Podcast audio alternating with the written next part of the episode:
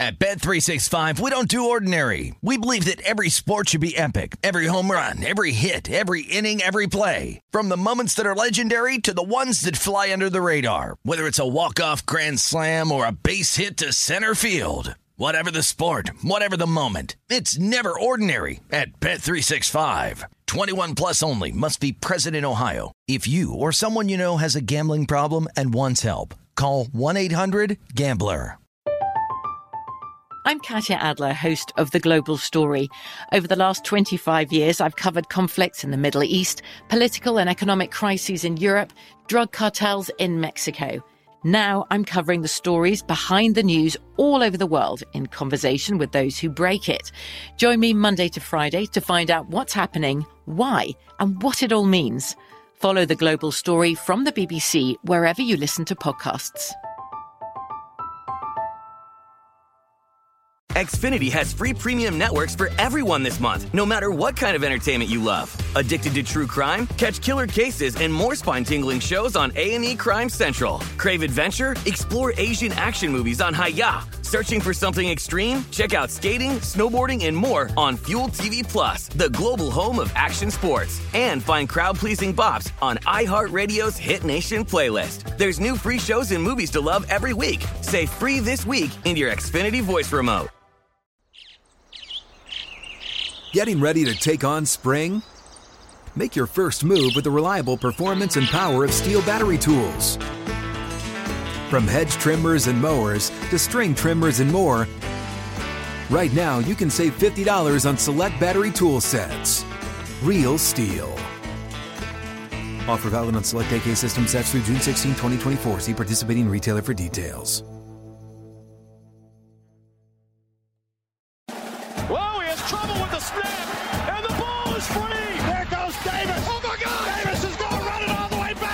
This is VSiN's College Football Betting Podcast.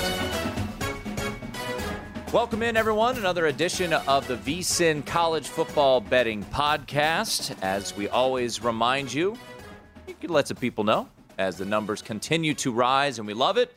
Uh, you can rate, review, subscribe wherever you get your podcast. It is a Tuesday morning, so that means the one and only Adam Burke is here with his latest power ratings. We'll do some letdown spots, and today I think we're going to look uh, because there were a lot of early movement in 24 hours from the Circa openers. We will get to that, and I do have a question to uh, to wrap up the pod, uh, and hopefully we can will this team to six wins. But Adam, first and foremost, how are you, sir? Getting closer to action, by the way. We are. We're getting close. I believe action starts next week. Yeah. I say the first week in November here. Uh, up is down and east is west for me this season in the sense that I've not done well in college football and done well in the NFL. So been a little bit strange, but you know, look, the thing about college football, and, and we'll talk about this as we go along here. Uh, there were a lot of teams in the group of five that started quarterbacks that weren't expected to start, had guys that were injured that maybe some people got some information on, maybe some people didn't. That made it pretty hard to adjust my power ratings here for this week. Yeah, and let's get to it. Adam Stock Report. And as we always do, we like to be positive, so we'll start with a little. Stock up. And Adam, we will go to uh, the Bayou Bengals. I was uh, one of my correct picks. I had two selections on vsin.com, and thankfully LSU, after trailing 14 to nothing, was able to turn it around and absolutely dominate Ole Miss. As uh, I felt like Ole Miss was a, a little uh, overinflated. The market reflected that too. A top 10 team catching points against an unranked team. But LSU takes care of business. So moving forward now, a bye week for LSU. And then, as announced on Monday, a night game at Death Valley, welcoming in Alabama in the first weekend of November. Yeah, I've been really, really impressed with LSU here throughout the course of the season. Obviously, Brian Kelly did a really good job getting Jayden Daniels to come in because he's played very dynamic at the quarterback position. And look, they got blown out by Tennessee. It is what it is. And they didn't look all that good in their first week game against Florida State, but their last two wins have been very, very impressive. So I give them a four point bump here this week, where, you know, I think that kind of what you want to look for at this time of the year, since we're more than halfway through the season, is you want to look at a trend line for a team, how they're progressing, particularly a team with a first year head coach in Brian Kelly. It's not his first time as a head coach, obviously, but they are progressing in a very, very positive way. I had to reflect that with a four point move up on them. Yeah, it is. Uh, Been uh, in, interesting to see, and you just wonder if LSU is able to pull out that week one victory in New Orleans. You know, what are we thinking of this LSU team? And as crazy as it sounds, they do technically control their own path here to the uh, to the SEC title. Obviously, they do have to play Alabama here uh, coming up in uh, in a week. Yeah, I will say this: I'm curious what that line will be. CBS already utilized its its evening game. It was on the Texas A&M and Alabama game. So they had to use the 3:30 selection on Georgia Tennessee, which makes a ton of sense. That's you know arguably the biggest game of the college football season to date, which will be next week. So that allowed ESPN to slip in here and get LSU to play a night game. And what an advantage that is for LSU. And I know we're still weeks away from this game, but you know it really works to their benefit, Adam, that because of just how it all played out, they still get to have a night game against Alabama. Yeah, so my number, if I go with what I've been using for LSU's home field advantage all season long, my number here is Alabama minus six. Ooh. So we'll see what this number actually looks like. And I feel like, you know, maybe a night game in Death Valley may be worth an extra point. I give them two and a half points for home field advantage in a general sense. Maybe if I go up to three and a half, Alabama minus five would be my number. Uh, we'll see what it looks like. I, I that to me that sounds pretty good since that's what I have in my power ratings. But what, what do you think about yeah. five or six kind of being the number there? I think that's going to be under. I think it's going to be under a touchdown, and I I would imagine that the public will be tantalized by anything under a touchdown in favor of the. Uh, of the Alabama Crimson Tide. Uh, they played well over the weekend, beating Mississippi State in a bounce back spot. How about this? Alabama, since Mike Leach has gotten to Mississippi State, has outscored the Bulldogs 120 to 15. It has been domination, and uh, we will see. It's not like uh, Brian Kelly had much success against Nick Saban in his time at Notre Dame. They did get that backdoor cover though in the college football playoff just a couple years ago. So yeah, I would think it would be underneath a touchdown. Obviously, nothing's going to change this week. Both of those teams are off. A team that is not off this weekend and coming off of what I think could be a potential letdown spot is Syracuse. They cover the number. I mentioned LSU, a winner for me. Syracuse was a loser because I was on Clemson in this spot. I wasn't buying in on Syracuse. And I'll be honest, I don't know if I'm fully buying in on Syracuse still, but I certainly was impressed uh, that they were able to hang with and have an opportunity to beat Clemson, albeit the numbers maybe, uh, I would say the final score maybe a little bit misleading. But that all being said, Adam, they went into uh, to Clemson, another Death Valley, hung in there, led at half, led going into the fourth quarter, ultimately lost 27 to 21. So what did you do with the Cuse? Yeah, I actually moved Syracuse up four points, and, and it wasn't so much about the performance against Clemson. It was more about the fact that I've kind of been lagging on this team a little bit because, from an advanced metrics standpoint, they're really not viewed in as high of regard as their ranking and, and as the market kind of shows them to be. But then again, you look at them and they're plus 1.76 yards per play on the season. They're top 15 in yards per play allowed on defense. They're top 30 in yards per play gained on offense. Maybe I've been underestimating them a little bit. And also, I kind of went through and I was looking at my line for this game with Notre Dame and Syracuse, and I had Notre Dame a road favorite and a pretty decent one at that. And I thought, well, sorry to say this, Tim. I thought that can't be right. that, that just can't be right with the direction the of where these two teams are going. and now this one's all the way out to three. I mean, I only have this game lined at, I believe, Syracuse minus one and a half. So I think at three, we're we're getting a little bit high. I'd be curious to see if three is the stopping point or if we get to three and a half here. Yeah, we'll uh, we'll talk about the movement in the market. We'll also talk about Notre Dame here on the other side in the negativity, but we keep it rolling positively, staying in the Power Five. Uh, guns up, Texas Tech, a obliteration of West Virginia over the weekend. The Big 12, man, and I want to get to Kansas a little bit later on if the Jayhawks, which were the talk of college football, will even make a bowl game this year because the schedule is not ideal for them. But everywhere you look in the Big 12, someone's pretty pretty solid, maybe outside of West Virginia, and Texas Tech took it out on them. So, what have you done with the Red Raiders here after a, uh, a just obliteration of uh, of West Virginia? Yeah, I moved Texas Tech up four points here. And, and this is another one, though, where I think market and reality may be a little bit different because this is a Texas Tech team that's still 83rd in the country in yards per play on offense with 5.6. On defense, they've allowed 5.37. So they're only plus 0.23 in yards per play. So maybe I'm overvaluing them. Maybe I jumped them up a little bit too much here. But I think this offense is really starting to get going. You had a first year offensive coordinator in Zach Kittley, who was, of course, at Western Kentucky last year. They've gone through three different starting quarterbacks already here so far. But Behren Morton played really well last week. And it feels like in Lubbock, things are going in the right direction. They're trending positively. This is a pretty good coaching staff where the coordinators are the guys that run the ship. The head coach, Joey McGuire, is the guy that is the chief recruiter. Very, very deep recruiting ties in the state of Texas. So they're moving in a positive direction. Maybe I'm too high on them now, but I'd rather be a little bit high on this team than be low on them. You can check out Adam's updated power ratings each and every Monday morning on vsin.com. We won't go through all of the teams, but I do love that you will do a deep dive, not on just the Power Five teams, but you'll go into the group of five teams and the teams that nobody wants to talk about. So I'm going to give some shouts to Florida International because they went on the road as a two touchdown underdog and hammered Charlotte, led to Charlotte ultimately firing their head coach, Will Healy. Once upon a time was a, a hot name. So FIU is a, is a bit of a riser. So this is your off the radar riser. Uh, you've upgraded FIU, who was kind of the joke and the butt of every joke in college football here to start the season. Yeah, so I moved FIU up three and a half points, and and I think Mike MacIntyre is just doing a hell of a job. I mean, you think about what he did uh, at San Jose State, really building up that program. You know, wound up getting a quarterback drafted in uh, David Fales. You know, that's just a situation where maybe this guy is just kind of a program whisperer. He just sort of goes in and fixes things because FIU was a dumpster fire last year, not even just on the field, but off the field as well. You know, Butch Davis talked about how the athletic department They wouldn't like pads, give, right? Yeah, they yeah, they were reusing jerseys. They were using tattered jerseys. The the pad thing.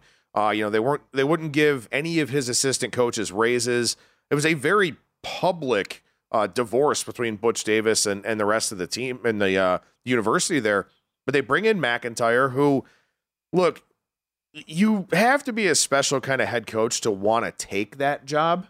And he's done a really, really good job with this Panthers team. So I bumped up three and a half points and, and gave them some respect. And it may not be the last time I bump them up. Well, uh, just to, to put this into perspective for, for folks wondering, well, well, where does he have him? You know, among all of the teams, I believe you still have them third worst in the They're country. 129th. Yeah, Yeah. and uh, Hawaii also got a little bit of a bump too. So uh, The they're- bar was low for FIU. Very low. you know, you're, as long as your stock is ticking up, and you got a coach fired. So, uh, hey, well done there, FIU. All right, from stock up, we go to stock down.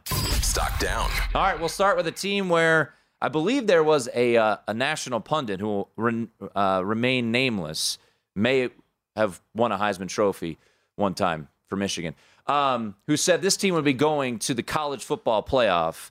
Texas A&M can't buy him out, man. 85 million strong. He's going to be coaching there next year. But what do we do with the Aggies, who yet again lost as they went on the road to South Carolina? And you know, Shane Beamer doing a pretty good job there uh, as the head coach of the Gamecocks, back in the top 25. Yeah, so I dropped Texas A&M five points. They were one of the biggest drops for me this week, along with Charlotte, who, as you mentioned, already fired their head coach Will Healy. But Texas A&M, there's a lot of talent here being squandered, and recruiting is probably what 60 to 70 percent of the battle in college football, if not more. But you also have to be able to put that talent in a position to succeed, and Jimbo Fisher is absolutely not doing that right now in College Station. I had this line Texas A&M minus six. They obviously lose the game outright by six. The line was around three throughout the course of the week, so I was going to have to move Texas A&M down anyway. But the fact that they lost, I wound up giving them a couple more points of a decrease here. One thing I will say, not that we're talking about South Carolina, but ran back the opening kick for a touchdown. They've had punt blocks. They've had all kinds of special teams plays.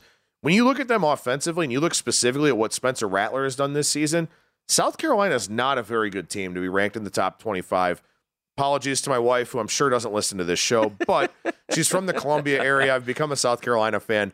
Uh, I will be looking to fade this team very soon. I don't know if I'm going to fade them against Missouri this week, but I'm looking to fade the Gamecocks, who I'm glad they're in the top 25. That's awesome for the program. I have them ranked 42nd in my power ratings.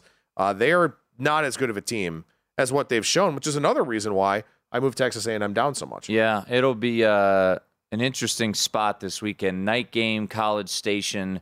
Ole Miss coming off the loss to LSU, facing Texas A&M. Right now, Ole Miss a two and a half point favorite. Uh, that'll be uh, that'll be an interesting game to uh, to keep an eye on. All right, let's go to a team that had Uh, maybe not as much hype as Texas A&M coming into the year, but there was a lot down in South Beach. You bring in Mario Cristobal, you got the guy, the guy who can recruit the area. He's going to bring in the talent. May well happen. They go out, they get Josh Gattis to be their offensive coordinator. They've got a thought to be pro quarterback, and they just got hammered at home against Duke. I would say Miami has to be one of the biggest disappointments in college football this year. They're sitting at three and four right now. Um, you know, losses this year to Texas A&M, which you know, I guess you kind of shrug on that one. Middle Tennessee beat them good. North Carolina, and then losing by 24 to Duke. You know, props to Mike Elko, what he's done in his first year as the head coach of Duke, who will more than likely head to a bowl game. And I was on Duke a couple weeks ago, and that was an unfortunate situation not to be able to uh, to get that one home against UNC, at least as a as an outright win. I think they did cover ultimately, but what do you do with the Canes because they have just continued to disappoint? Yeah, disappointing is is kind of an understatement for where this team's at right now. And I'll say this: this is just an adjustment to them. This does not take into account that Tyler Van Dyke could be out for a little while. I do have a note in my Power Ratings article about an additional adjustment of five points if Van Dyke is out. So I already moved down Miami four and a half points. They had eight turnovers in that loss against Duke. So yeah, maybe a little bit of a misleading box score, but that's the thing about this team. They just don't pay attention to the details. They haven't all year long. And and for Mario Cristobal here, so he comes out in his his media availability today and mentions that Oregon was four and eight when he took over the Ducks. Now the Ducks, of course, when Cristobal took over the four and eight team, they had won at least ten. They had won at least nine games pretty much every year for a decade prior, including several double digit seasons. So I don't know if this guy's just delusional or what, but this may be another example of good recruiter, bad coach. And Miami is just not responding to whatever he's trying to sell down there. Well, there's no love loss in Eugene. Now that Dan Lanning seems to have figured things out there in his early stint as the head coach of Oregon. And by the way, how good did they look? Ooh, Yeah, they looked real good. And uh, there were some big time recruits in the stands. Uh, one being committed to Notre Dame. This isn't a recruiting podcast, but I'm terrified uh, about the situation uh, with that uh, with that particular recruit. Speaking of Notre Dame, uh, they continue to be that shoulder shrug emoji because I don't think anybody can fully figure them out. I tweeted this out when they are a favorite of a touchdown or more this year. Adam, they are 0 4 against the spread, two and two straight up. They did not cover this past weekend as a 26 and a half point favorite against UNLV, but as a underdog or as a favorite of less than a touchdown, they're 3 and 0 ATS and 2 and 1 straight up. They are a slight underdog against Syracuse. Once again, we'll mention that game a little bit later, but a 44-21 win over UNLV, but really uh, I watched the whole game because I'm just a crazy fan. It was not pretty. It really wasn't. They had a couple block punts, which were nice. Eventually, they leaned on the running game at the end of the game. But uh, I'm curious what you did in your power ratings with the Irish uh, moving forward after a a win and I guess comfortable win, but really wasn't all that pretty to watch. No, I mean this is this has been a moving target for me, and and there are always a handful of teams every single year, probably ten to fifteen, where I just I can't get a handle on them. I just week after week, I don't know what to do with them. I'm moving them up, I'm moving them down. Some of it is results based. Some of it is what we talked about a few weeks ago, where it looked like the offensive line was getting it going, the running game was getting it going, they were progressing in the right direction, and all of that has seemingly gone away. You know, you lose to Stanford in a big favorite role a couple of weeks ago, a Stanford team that barely beat Arizona State uh, here this past week. So I dropped Let Notre Dame spot. I dropped Notre Dame down four points. I, I just I don't really know what to do with this team, but as I mentioned, you know, I had a scenario where Notre Dame was a road favorite against Syracuse and a pretty decent one at that.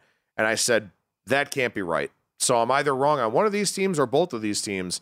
I just assumed I was wrong on both of them. So, you know, big adjustments to both Syracuse and Notre Dame this week. Well, you mentioned Notre Dame being a favorite. DraftKings line last week in this game was Notre Dame minus one. Circa actually opened on Sunday morning, Notre Dame minus two. That number was gone in a blink. And as we sit here right now, it is Notre Dame catching three. So that is a five point move. And I, want to get into some of those line moves here, but I, I, don't know what to do with this game because I mentioned, you know, Syracuse impressive. Robert Anae coming in as the offensive coordinator. Defense has certainly improved. But let's look at that uh, Clemson game. You know, in the second half, they had 45 yards, Adam, on their first six drives of the second half. And then they had 45 on the final drive, which ended with an interception. They were plus four in turnover margin, I guess plus three because they threw a pick at the very end. They had a scoop and score, go 90 plus yards. So uh, this isn't a knock on Syracuse, but you know they pr- they should have lost to Purdue. Uh, you look at the post game win expectancy; I think it was like 18% there. Very fortunate to beat UVA, but it's not like Notre Dame is anything to write home about. So I, you know this is a very intriguing game to me. And you know you look at I would imagine the early thought and consensus is that Syracuse is just going to run away and hide in this game. And I just, I'm not so sure because I think at the end of the day, the talent on Notre Dame probably outweighs the talent on Syracuse, but the quarterback situation is what's holding me back because Drew Pyne, week after week, continues to miss wide open guys. And look, everybody in South Bend and all the fans and all the message boards want Tommy Rees, the offense coordinator, fired. I'm like, I don't know what he could do. There's dudes running wide open all over the place. And and you've got a quarterback who, you know, let's be honest, probably shouldn't be a starter in a Power Five, uh, in a shouldn't be a starter in a Power Five role, and probably should be more of a mid-major quarterback in Drew Pyne. Yeah, and, and that's you know a big part of it is, and, and also that not even just the the performance of Drew Pyne, but also they don't really want him to throw the football much. You look at his pass attempts on a weekly basis, and they're kind of like, you know, we, we don't really want the ball in your hands. And and that's what Stanford did though. Stanford said, "You have to beat us. Right. We're going to load the box." Notre Dame struggled to run, and when it comes down to him making plays, look, the good thing for him is that he has an All-American and Michael Mayer to throw the ball to and makes Houdini catches, but he is tunnel vision on Michael Mayer every time he drops back. So we'll see what happens at the Carrier Dome. I think the noon start works to Notre Dame's advantage, in my opinion. Mm-hmm. Uh, Syracuse coming off of a a close and kind of gutting loss to Clemson, I think also works to their advantage. So we'll see how it plays out on Saturday. Uh, but I do think three's getting a little high uh, in regards to that game uh, on Saturday. What about under 47? Yeah, that I could be talked into. That I could certainly be talked into. Because I mean, Syracuse is going to do the exact same thing, right? Yeah, they're going to go. No, Drew Pyne has to beat us. Exactly. I don't care how he does it; he has to beat us. And it's you know, if if he does, like Drew Pyne played his best game against BYU, and, and he also played pretty well against uh, UNC. But I think that's that's what ultimately it's gonna gonna come down to. So you know more on that game on Thursday's pod with uh, with Matt Youmans. One more uh, once again on the power ratings. Let's go a little off the beaten path. We will have MACtion starting midweek next week, so it's uh, it'll be uh, great to have that return and uh, give us a little glimpse into a, a team that made me should be looking to fade in MACtion. That would be the Chips. Yeah, Central Michigan is a team that I dropped down. And, and this is another one that I, I guess I really haven't had that great of a handle on them here throughout the course of the season, but they're not good on offense at all. And, and this is a conference where you've got to be good on offense because there just aren't a lot of good defensive teams here in the league. And, and honestly, I mean, Central Michigan only allowed 5.21 yards per play. They've been one of the better defensive teams uh, in this conference, but they just can't keep up offensively. So I gave them a four point drop here this week. And, you know, as you said, with MACtion coming up, I'm going to have to really hone in on those teams and see if I can find some good value where in reality, that conference is just all over the place. You know, week to week, you've got one team playing their best game, one team playing their worst game. Uh, the Toledo collapse against Buffalo this past weekend was really something. The Bulls scored 24 points, I think it was in the fourth quarter, uh, to win that game. So the MAC is uh, is tricky here because you get little glimpses, and then a lot of these teams just aren't very good. But I don't think Central Michigan's good at all. And I dropped them four points, and they're now among my worst teams in the country. All right. So once again, every Monday, check it out on vsin.com. Uh, Adam's updated power ratings and lines for the week. Let's get to a little letdown spots. Let down and look ahead. All right, we won't belabor the point here, but I am curious your thought because once I realized on Saturday, and there's nothing worse than losing, especially for us out here in Las Vegas, being in the Pacific time zone, losing a 9 a.m. bet. A lot of fun. Um, but once I realized that Clemson minus 13 and a half wasn't coming home, I immediately put on my Notre Dame hat and said, please, Syracuse, win this game because there will be no bigger letdown spot. College game day was rumored to maybe be heading to Syracuse if they had won that game. So now they don't win, they blow the lead But is there still going to be a little bit of a letdown factor for this Syracuse team, knowing that they had an opportunity to beat Clemson, win the division essentially, or put themselves in a great spot to win that division, and now they lose that game? Quick turnaround, noon start. Notre Dame is a is a big brand, but they're not top 25. Really haven't played all that well. You do get the ABC bump, but I'm curious, do you think this is a little bit of a letdown spot for Syracuse? I think it's a possibility, but at the same time, I mean, while Syracuse had a great chance to win that game, they were outgained by 160 yards. They were plus three in turnover margin. It's not like they played well. But players don't think that way. No, but I think if you're Dino they had Babers, the ball driving in the fourth quarter with a chance to win the game. I totally agree with you, and that's why I think the movement in this line it, seems to be a little bit much. And I'm not saying that Notre Dame is a great team, but they did go to UNC. They've actually fared quite well away from South Bend, right? Ohio State they covered, North Carolina they won and covered, and then BYU in Vegas they won and covered. So there's something about being away from South Bend that they've played much better so far this year. So we'll see if that continues. But I do think this is just could it be a sleepy start? We'll see. I mean, sometimes you see teams instead of you know being let down after a close loss, they're mad and they they come out and they they take care of business, which is very well possible here, you know, for Syracuse.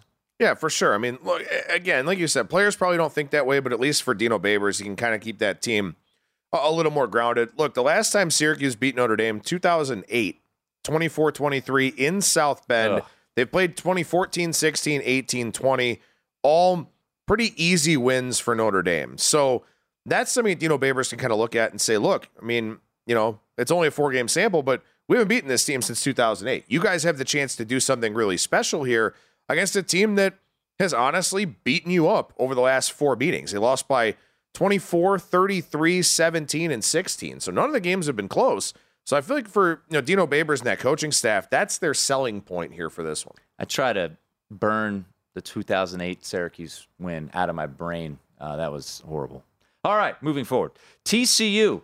I tried to fade them this past week, and uh, unfortunately, AG Martinez goes out with an injury. Will Howard comes in. He's balling. We're up 28 to 10, and somehow, some way, TCU scores 28 straight points, and I don't get the cover, and TCU wins again. I said if TCU beat K State, this would be a spot to look to fade them. Let me point it out. It's a noon local kick in West Virginia. You've played SMU, Oklahoma, Kansas with college game day, Oklahoma State double overtime, and then came back from 18 down to win against Kansas State. Five straight weeks, no week off. Now you got to travel to West Virginia. West Virginia's not very good. They just got absolutely destroyed by Texas Tech. The line's kind of telling you something here. It's only seven and a half or eight.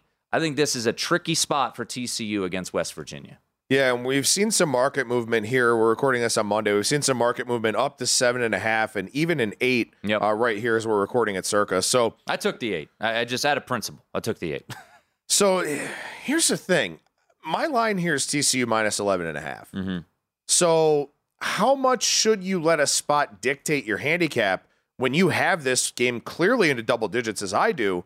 And I, I looked at this game when the, when the openers came out on Sunday and, and looked at TCU minus seven and thought, okay, I, I know this is a horrific spot for them, but at the same time, I, West Virginia is a team that's given up over six yards per play. They're one of the worst red zone defenses in the country. They're 126th in touchdown percentage against in the red zone. Are they actually going to stop TCU in this game? I think the only team that can stop TCU here is themselves, which is part of that situational spot angle. So I, I can't do it. I know we talked about it last week. We talked about that being kind of the, the ultimate look at or the ultimate letdown spot for TCU. I can't take West Virginia here. That the spot just doesn't have enough pull to me to be able to overlook the fact that TCU is just dramatically better than West Virginia. TCU is really good, man. They are really, really good. But uh, this is this is Also, a- can it be a letdown spot when you conceivably control your own destiny for the college football playoff? yes, in my opinion. I mean, Okay. on the road, sleepy spot, noon local kickoff. I think so, but we will uh, we will see. How about Oregon? Looks so good, dominant, and a massive move in the line. The market at Circa opened 12, It is now out to 17 and a half. They're on the road at Cal. Uh, anyone else stay up late and with Cal plus seven and a half other than me? No, I'm the only one. Okay, um, but I took that, and uh, fortunately, there they were able to cover. Cal's not good, putting it lightly, but they're catching 17 and a half at home against an Oregon team coming off of just an enormous victory against UCLA. College game day was there. They couldn't have looked better. And now they got to go on the road. How many people are going to be in the stands for this one on Saturday afternoon? Uh, so I think Cal could be a potential look there at catching 17 and a half against the Ducks. It's a lot of points. It's a big head start. And, and one of the things that, that I don't think I properly accounted for last week was how bad UCLA's pass defense was, particularly on balls down the field. That's something I'll have to look into a little bit more with Cal here and see if they can not give up the explosive plays. If they can force Oregon to drive the field instead of the big explosive plays, it's much easier for Cal to hang around in this game. I will say I had this line at about 18 mm-hmm. before I made an adjustment and said, you know what, I don't think it's going to be that high. But of course, here it is out there at 17 and a half.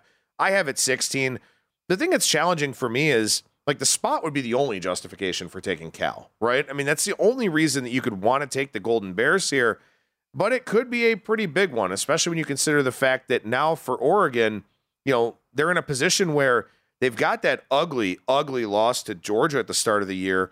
But I mean, look, if if they go out there and, and win the Pac 12, you know, and they're a one loss team winning a major conference with a win over U- UCLA, potentially a win over USC. We'll see if they, you know, wind up being the other team here in Vegas, a win over Utah, perhaps. It's going to be hard to say that anybody has a stronger resume than the Ducks. So I, I maybe this team just got really good all of a sudden, but Cal, the only reason I can take them is the spot. Justin Wilcox, after covering last weekend as a seven and a half point dog, once again, never, never a sweat whatsoever against Washington. Um, I believe the number is 17 3, 17 and 3 as an underdog of more than a touchdown uh, out at Cal. Situationally, it's a good spot, but we'll talk about the market moves here in just a minute. Uh, they are uh, they are backing the Ducks at least as of now. Maybe we've hit the resistance point at 17 and a half. One more game. I want to mention a couple teams uh, that are on a bye. Duke's on a bye, beat Miami. Liberty's on a bye after they uh, throttled BYU in what was their Super Bowl. Throttled is an understatement. I mean, if you look at the box score for that game, I mean, I don't know if BYU just hit a wall because we've talked about them and, and their schedule and, and, a lot of the difficult spots that they have. Then they go cross country to this game against Liberty, who, by the way, is on their third string quarterback. Yep. And they just try. I mean, Liberty had almost 600 yards of offense. I game. was uh, I was trying to find information all week if Charlie Brewer was going to start, and it seemed like he wouldn't on Friday. I did bet Liberty. I don't think I gave him out officially on the pod. We talked about it. So uh, I got to go back and listen whether or not I can give myself a victory on that one. But uh, I love the situational spot there for Liberty against BYU, the importance of that game. They are on a bye this week. Uh, UTSA won in the final seconds. They're on a bye as well. Um, what about, speaking of BYU, this will be the final uh, kind of letdown spot I want to. I've got one too I want to mention for a weeknight game, but go ahead. BYU's at home. It's a weeknight game. It's a Friday night game, all right? They're back at home. East Carolina just beat up on UCF. Really impressive win. Um, there was a listener to uh, VSIN Primetime who pointed that out. And uh, I think when you do bet regrets, that was one of my biggest one. I, I don't know why I didn't play ECU as a short home dog, uh, but they won easily. Now you got to travel across country, short week, play BYU. I get it. BYU has not looked a part of what they were preseason, Adam. But I think this line is kind of telling you something. You just got your ass kicked uh, by Liberty. And yet you're still laying three here against an ECU team that looked really, really impressive with a veteran quarterback. I'm curious ECU's mindset traveling out to elevation, short work week. I think BYU could be a side that I could talk myself into here. They're laying three right now. We'll see what the market ultimately does. But I think ECU, this could be a tricky spot for them after a really impressive win over UCF on Saturday. This is a really fascinating spot. I think both ways. So not only did East Carolina beat UCF last week, they played a four overtime game against Memphis the week prior. So they've had a couple of games here that have been really, really interesting. And now, as you said, they go play an elevation in like the most random of scheduling yeah. spots. You're right in the middle of conference play. And then now you go out to BYU. So I can understand why it's a very tricky spot for East Carolina. That being said, I mean, for BYU, they get blown out by Liberty, as we mentioned. They get 52 points to Arkansas. They, you know, hug in there with Notre Dame, but they didn't cover against Utah State. They didn't cover and play very well against Wyoming. They got blown out by Oregon, who, of course, as we know, Oregon's a, a pretty quality team here. After this game against East Carolina, BYU plays Boise State. Who's looking So, pretty good right now. Boise State looks really good, and that's kind of a, a quasi rivalry game, even though those two teams aren't in the same conference anymore. So, man, I I don't know if I can take either one of these teams. I will tell you from a raw power rating standpoint, I have East Carolina minus one, Yeah. but I understand why BYU is a three point favorite here. All right, what is the uh, what is the other one that's jumping out at you weekday spot? So I know we like to talk about, you know, uh, looking at these weekday games, and I guess I could have saved this for for the tail end of the show. But so Southern Miss, Southern Miss has had fourth quarter comebacks the last two weeks. They found out that Ty Keyes, their quarterback, was going to be out for the year. So uh, Wilcke, I think, is is the backup's name. He winds up taking over. Last week they beat Texas State, a very plucky Texas State team. They're much better than we've seen them the last few years. But they scored a game-winning touchdown with 32 seconds left in that game. And then now they play here on a short week against Louisiana. And Louisiana is a team that's been very disappointing here so far this season, but first year head coach Michael Desormeaux's kind of getting it going in the right direction. Southern Miss is laying a point here in Hattiesburg on Thursday night. I do not like this spot for them, but we have seen some initial money come in Yep. on Southern Miss here. Well, let's get to that, and uh, this is where we'll wrap up the show. So Southern Miss opened as a two-point underdog, and uh, on Sunday morning at Circa, it is now they are now a one-point favorite.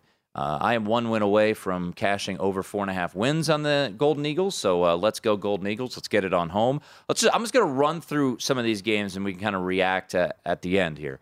Uh, we've seen a five and a half point move in that Oregon Cal game. Opened Oregon 12, now is 17 and a half. I believe some of the hooks are gone. We talked Notre Dame Syracuse, Notre Dame minus two to now Syracuse minus three. Minnesota opened minus 10, and they're out to 14 and a half. My assumption there, just to interject, would be that Tanner Morgan would be available to play. That would be my guess why we saw such a big move there in a Minnesota Rutgers game. Yeah, I have it 11 and a half with Morgan, but I'm also pretty low on Minnesota, who they're still number one in the country in third down conversion rate on offense. I really don't think their offense is that good. A lot of that's a byproduct of playing a very weak schedule early in the year. They're also the third best defense in terms of third down, only allowing 25%. I think they're a regression candidate in both areas. So even with Morgan coming back, I kind of like Rutgers a little bit in that game. But as you said, this is it's really important because last week we saw Arkansas State, James Blackman didn't play. Nobody really th- saw that coming. Utah State, Cooper Legas didn't play. Um, I think they were on like their fourth string quarterback. The market did react to that one. Kent State's starting quarterback didn't play. Collin Schlee, uh, and they struggle with Akron throughout the day. So keep an eye on the market for some of these teams with banged up quarterbacks, a la Minnesota. The market will tell you if those guys are going to play or not. Well, sometimes they do, sometimes they don't, because it seemed like the market was telling us Spencer Sanders wouldn't play or that he would be hindered, and I didn't see any of that. Uh, and he obviously played and was was successful in, in the Oklahoma State upset win over Texas. Speaking of Oklahoma State, opened as a two point favorite. They're now a two point dog against Kansas State.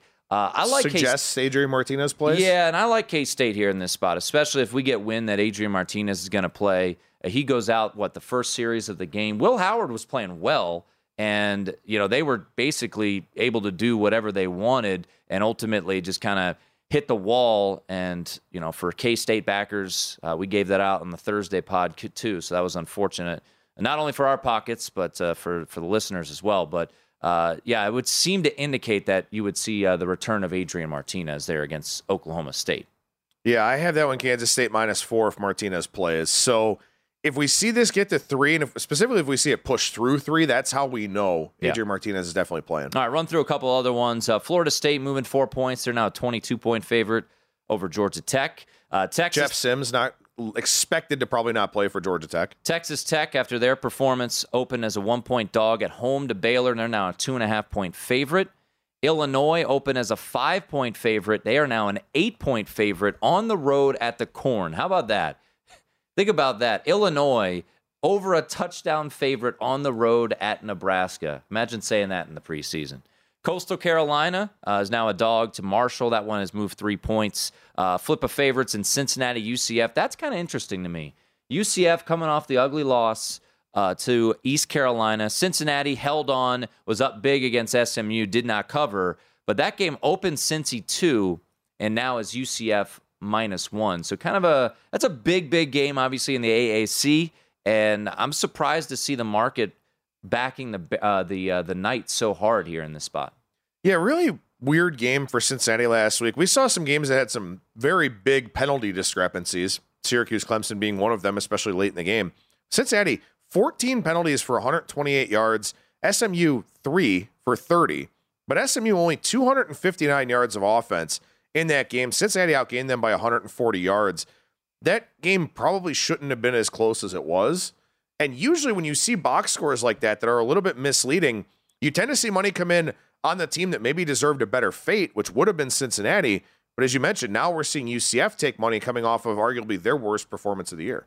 Uh, Rice uh, is laying 16 and a half. Why do I bring that up? Because Charlotte fired their coach. So that moved uh, two and a half points. So those were some of your biggest movers. We did see the total in Minnesota. No, it was uh, Iowa and I believe, yeah, Iowa Northwestern moved from 31 and a half to 36. 31 and a half was the opener on uh, on Iowa and Northwestern. Uh, you ready? You want to lay 11 and a half with Iowa? I mean, I I have it 14, but again, I think it's important from a raw power rating standpoint to understand that when you have a total in the mid 30s, you probably want to regress your power rating line a little bit because uh, obviously 14 uh, with a total 35 with a total of 31 originally uh, is, is quite a big number. Iowa did get that magical cover and under against Nevada earlier this year. The That's game true. that went on for you know 11 hours. I want to end on this uh, thought here with you. You're right. We can't end on Iowa football. no, we're not. So Notre Dame opens two, and Syracuse is now three. Cal opens 12. Oregon is now 17 and a half.